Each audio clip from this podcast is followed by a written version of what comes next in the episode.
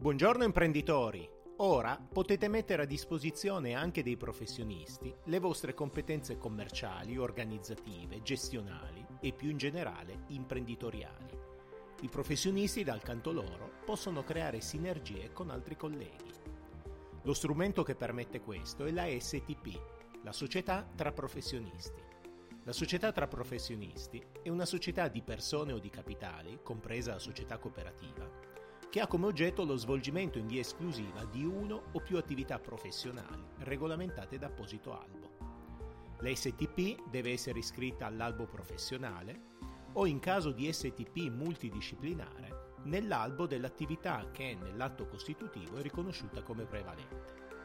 Specifiche norme per alcune tipologie di STP riguardano la società tra avvocati, la società di ingegneria e la società tra farmacisti.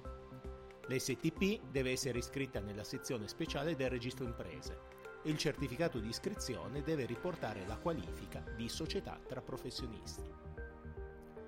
Quali sono i presupposti dell'STP? I soci professionisti iscritti negli appositi albi devono rappresentare i due terzi del capitale sociale. Tale rapporto deve ricorrere congiuntamente per le teste e per le quote societarie.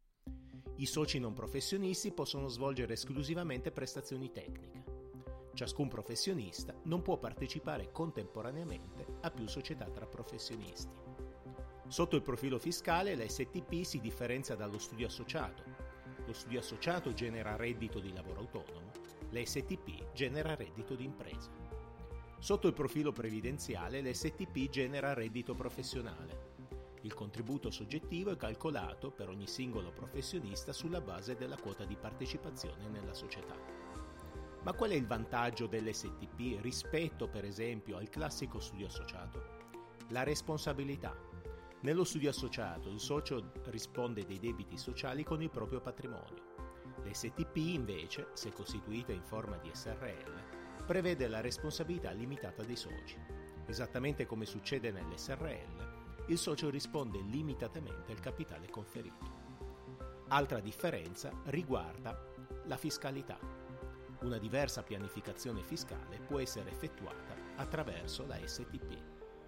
Per migliorare la tua azienda e averne il pieno controllo, compila il forum sul nostro sito internet studiomancini.biz.